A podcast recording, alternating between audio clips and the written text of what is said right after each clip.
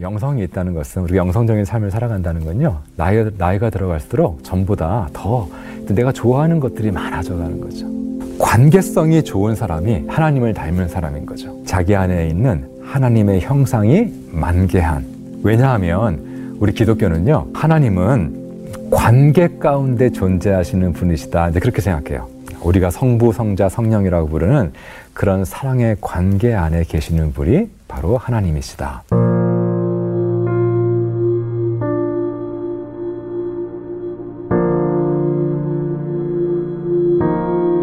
영성이라는 게 뭘까요? 영성이 있는 삶을 산다는 것은, 다시 말하면 영혼 있는 삶을 산다, 이렇게 생각해 보면 좋을 것 같아요. 인간이 진짜 인간다운 삶을 살아가는데, 또 인간이 진정으로 자기를 실현하는 데 있어서 이 영성이라고 하는 것, 그리고 영성은 단순히 종교가 아니라 종교의 핵심이고 종교의 심층인데, 이 종교의 핵심과 심층으로서의 영성은 인간이 진정으로 자기다움과 인간다움을 꽃피워가는 일에 정말 중요하다, 기초다, 이런 생각이 확대되어 가고 있고, 지금 우리나라에서도 점차 그런 추세가 많아지고 있는 것 같습니다. 지난 수천 년간 사람들의 그런 영성과 삶을 풍요롭게 해주었던 기독교는, 우리 인간에게 영성이 있는 이유는 인간은 하나님의 형상대로 지음받았기 때문이다, 이렇게 가르치고 믿습니다. 하나님의 형상이라는 게 그러면 뭘까요? 인간에게 있어서 이성보다 더 중요한 것은요, 관계성이라고 생각합니다. 관계성. 이성이 중요한 것도 관계성을 위해서 그런 겁니다. 관계를 잘 맺으려면 생각을 잘해야 됩니다. 내 생각밖에 할지는 모르면 관계를 맺을 수 없잖아요. 마음의 생각을 할 수 있어야 내 관계를 맺게 됩니다. 그래서 관계성이 좋은 인간이 진정한 인간이라고 우리가 얘기할 수 있는 것이죠. 관계성이 좋은 사람이, 우리 기독교적으로 얘기하면 자기 안에 있는 하나님의 형상이 만개한, 아주 충만하게 꽃핀 사람이라고 할 수 있습니다. 하나님을 닮은 사람인 거죠. 왜냐하면 우리 기독교는요, 하나님은 관계 가운데 존재하시는 분이시다, 이제 그렇게 생각해요. 우리가 성부, 성자, 성령이라고 부르는 그런 사랑의 관계 안에 계시는 분이 바로 하나님이시다. C.S. 루이스는 이 하나님은 사랑이시다라고 하는 이 성경의 말씀과 삼위일체라고 하는 기독교의 전통적인 교리가 어떻게 연결되는지를 이렇게 설명합니다. 하나님은 사랑이시다, 이 말은 하나님은 본질이 사랑이시다, 그러니까 하나님은 영원토록 사랑하고 계셨고 계신다, 이런 뜻을 내포하거든요. 그러면 하나님이 이 세상을 창조하기 이전에는, 이 세상이 존재하지 않을 때는 하나님이 뭘 사랑하고 계셨을까요? 바로 여기에 대해서 답을 줄 수 있는 것, 주는 것이 바로 기독교의 삼위일체 교리다, 루이스가 그렇게 설명을 합니다. 하나님이 태초에 세상을 창조하기 이전부터요, 하나님은 사랑하고 계셨어요. 성부 하나님이 성자 하나님을 사랑하고 계셨고, 성자 하나님이 그 사랑에 응답해서 성부 하나님을 사랑하고 계셨고, 그 사랑의 관계, 그 사랑의 영이 곧 성령 하나님이셨어요. 다시 말하면 태초에 관계가 있었다는 거죠. 태초에 고독이 있었던 것이 아니라 태초에 관계가 있었다. 태초에 사랑의 관계가 있었다. 우리가 삼위일체라고 부르는 사랑의 관계가 있었다. 그리고 이 세상 모든 것들은 바로 그 사랑의 관계로부터 비롯하는 것들이죠. 인간에게 영성이 있다는 것은, 바로 인간은 바로 이러한 하나님의 형상대로 지음받은 존재이기 때문에 인간은 그렇게 관계 속에서 살아갈 때 비로소 가장 인간다운 인간이 될 수 있고, 하나님을 닮은 인간이 될 수 있고, 또 인간다움과 자기다움을 꽃필 수 있는 그런 존재가 된다는 거죠. 근데 여러분 어떻습니까? 우리 관계 이야기를 하고 있는데요, 우리가 보통 관계 그러면 나와 너 같은 이런 인간관계를 먼저 자연스럽게 떠올리게 되죠. 맞습니다.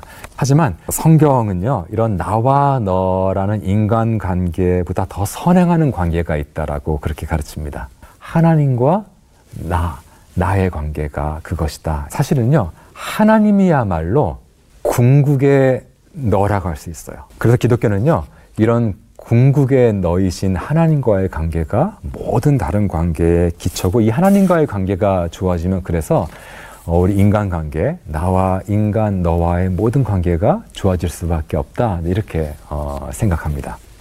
그래서 하나님 사랑이라고 하는 뿌리가 있으면 그 뿌리 위에서는 반드시 이웃사랑이라고 하는 열매가 맺히게 된다는 거죠. 하나님과 바른 관계를 맺고 있는 인간이라면 모든 타자들을 나의 그런 이기적인 목적을 위한 수단으로 여기는 것이 아니라 그 존재를 그 목적으로 대하고 또 사랑하게 되는 거죠. 그리고 하나님과의 관계가 좋아지면 나와 자연사의 관계도 좋아지게 됩니다. 흔히 인간을 만물의 영장이라고 하죠. 사실 인간이 만물의 영장이라고 하는 것은 만물을 자기 멋대로 착취하고 이용하고 써먹을 수 있다, 지배하고 정복할 수 있다, 이런 의미에서가 아니라 이 세상 모든 만물을 창조자이신 하나님께서 창조하셨고, 또 그렇게 하나님의 창조의 영이 깃들어 있는 그 자체로서 가치 있는 영물로서 알아보고, 그리고 만물이 그렇게 하나님의 그런 창조물로서 아름답게 보존되도록 가꾸고 보살피는 그런 존재라는 의미에서 인간은 내 만물의 영장이다 라고 우리가 생각해야 된다라고 믿습니다. 그래서 하나님과의 관계가 좋아지면 나와 자연사의 관계도 좋아지는 거죠. 그리고 하나님과 나의 관계가 좋아지면요, 나와 나 사이의 관계도 좋아지게 됩니다. 인간은 누구나 다 자기를 사랑하는 것 같지만 깊이 들여다보면 정말 진정으로 자기를 사랑하기란 어렵습니다. 인간은 자기 혐오에 빠지기 쉽고요, 자기를 용서해주기 어려워합니다. 자기가 자기를 받아주기 힘들어하죠. 그래서 심리학자들은 이렇게 얘기하죠. 인간이 자기가 자기를 진정으로 받아줄 수 있을 때, 그때 비로소 다른 사람들을 잘 받아줄 수 있게 된다. 우리가 다른 사람을 잘 받아주지 못하는 이유는 내가 먼저 나를 잘 받아주지 못하기 때문에 그런 것이다, 이런 얘기를 많이 하죠. 현대인들은요, 자의식은 굉장히 센데 자존감은 굉장히 바닥이다, 낮다, 이런 얘기를 자주 합니다. 그 자의식이 세면요, 그 자존감이 높기 어렵습니다. 왜냐하면 자의식이라고 하는 말은 말 그대로 내가 나를 의식한다는 거잖아요. 그러니까 이 말은 내가 늘 내 모습을 어떤 거울에 비추어 본다는 거예요. 근데 인간이 자기 모습을 거울에 비추어 보면요, 높은 자존감을 갖기가 어려워요. 왜냐하면 자기가 보기에도 자기가 별로일 때가 많지 않습니까? 네, 심지어 싫을 때도 있고. 그래서 늘 자기 모습을 거울에 비추어 보는 사람은 자존감이 높기가 그래서 어려운 것이죠. 그래서 영성 깊은 신앙인들은요, 자기 모습을 그렇게 거울에 비춰보지 않습니다. 대신 그분들은요, 자기를 지금 이 순간도 바라보고 계신, 사랑의 눈으로 바라보고 계신 그 하나님의 눈동자에 비춰있는 내 모습을 이제 보는 거죠. 말하자면 그 사랑의 눈동자에 비춰있는 내 모습은 어떻습니까? 내가 사랑해 줄 수 있죠. 하나님께서 받아주신 내 모습이잖아요. 하나님이 사랑해 주시는 나이기 때문에 나도 그 나를 받아줄 수 있게 되는 것이죠. 그렇다면 우리가 이렇게 지금 이 순간도 나를 사랑의 눈으로 바라보고 계신 그 하나님 눈동자에 비친 내 모습을 보려면 우리가 어떻게 해야 될까요? 네, 우리가 눈을 들어 하나님의 눈동자를 바라보고 그 눈을 마주쳐야겠죠. 네, 하나님의 얼굴을 바라보고 하나님의 얼굴을 그려야겠죠. 사실 기독교 영성이란 한마디로 우리가 늘 하나님의 얼굴을 구하고 하나님의 얼굴을 바라보는 것, 그것이 바로 기독교 영성이고 영성적인 삶이라고 할 수도 있습니다. 그리고 영성이 깊어진다고 하는 것은 하나님을 이렇게 바라보는 삶을 통해서 하나님과 나 사이, 그리고 나와 너 사이, 나와 자연 사이, 나와 나 사이가 이렇게 좋아져 가는 것이죠.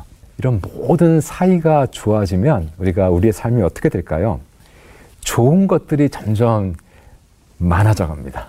제가 여러분들한테 질문을 하나 드리고 싶은데요. 여러분요, 그 나이가 들어갈수록 이 세상에 좋은 것들이 점점 많아지고 있나요? 아니면 나이가 들어가면 들어갈수록 뭔가 이렇게 싫은 것들이 점점 많아지고 있습니까?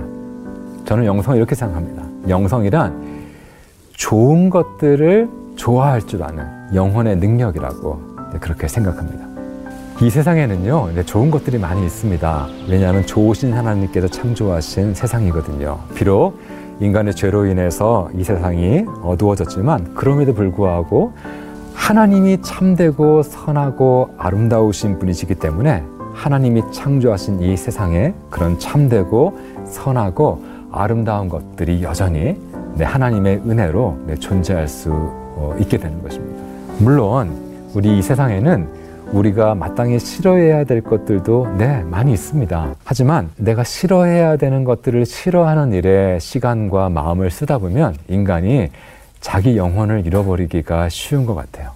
나쁜 것을 미워하는 일에 시간과 마음을 쓰기보다는 좋은 것을 좋아하는 일에 시간과 마음을 더 쓸 줄 알아야겠습니다.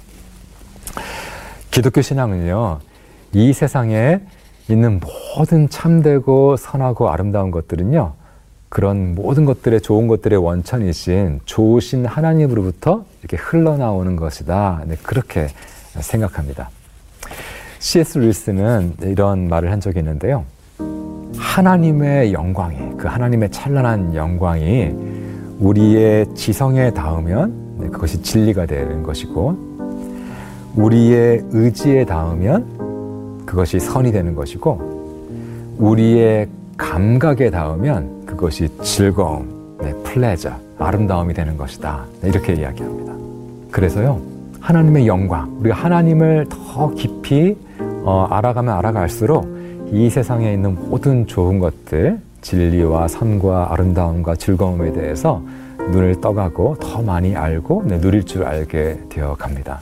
그럼 어떻게 되는지 아십니까? 그렇게 되면 우리의 세계가 점점 이렇게 넓어져 갑니다. 내 세계가 점점 이렇게 넓어져 가요.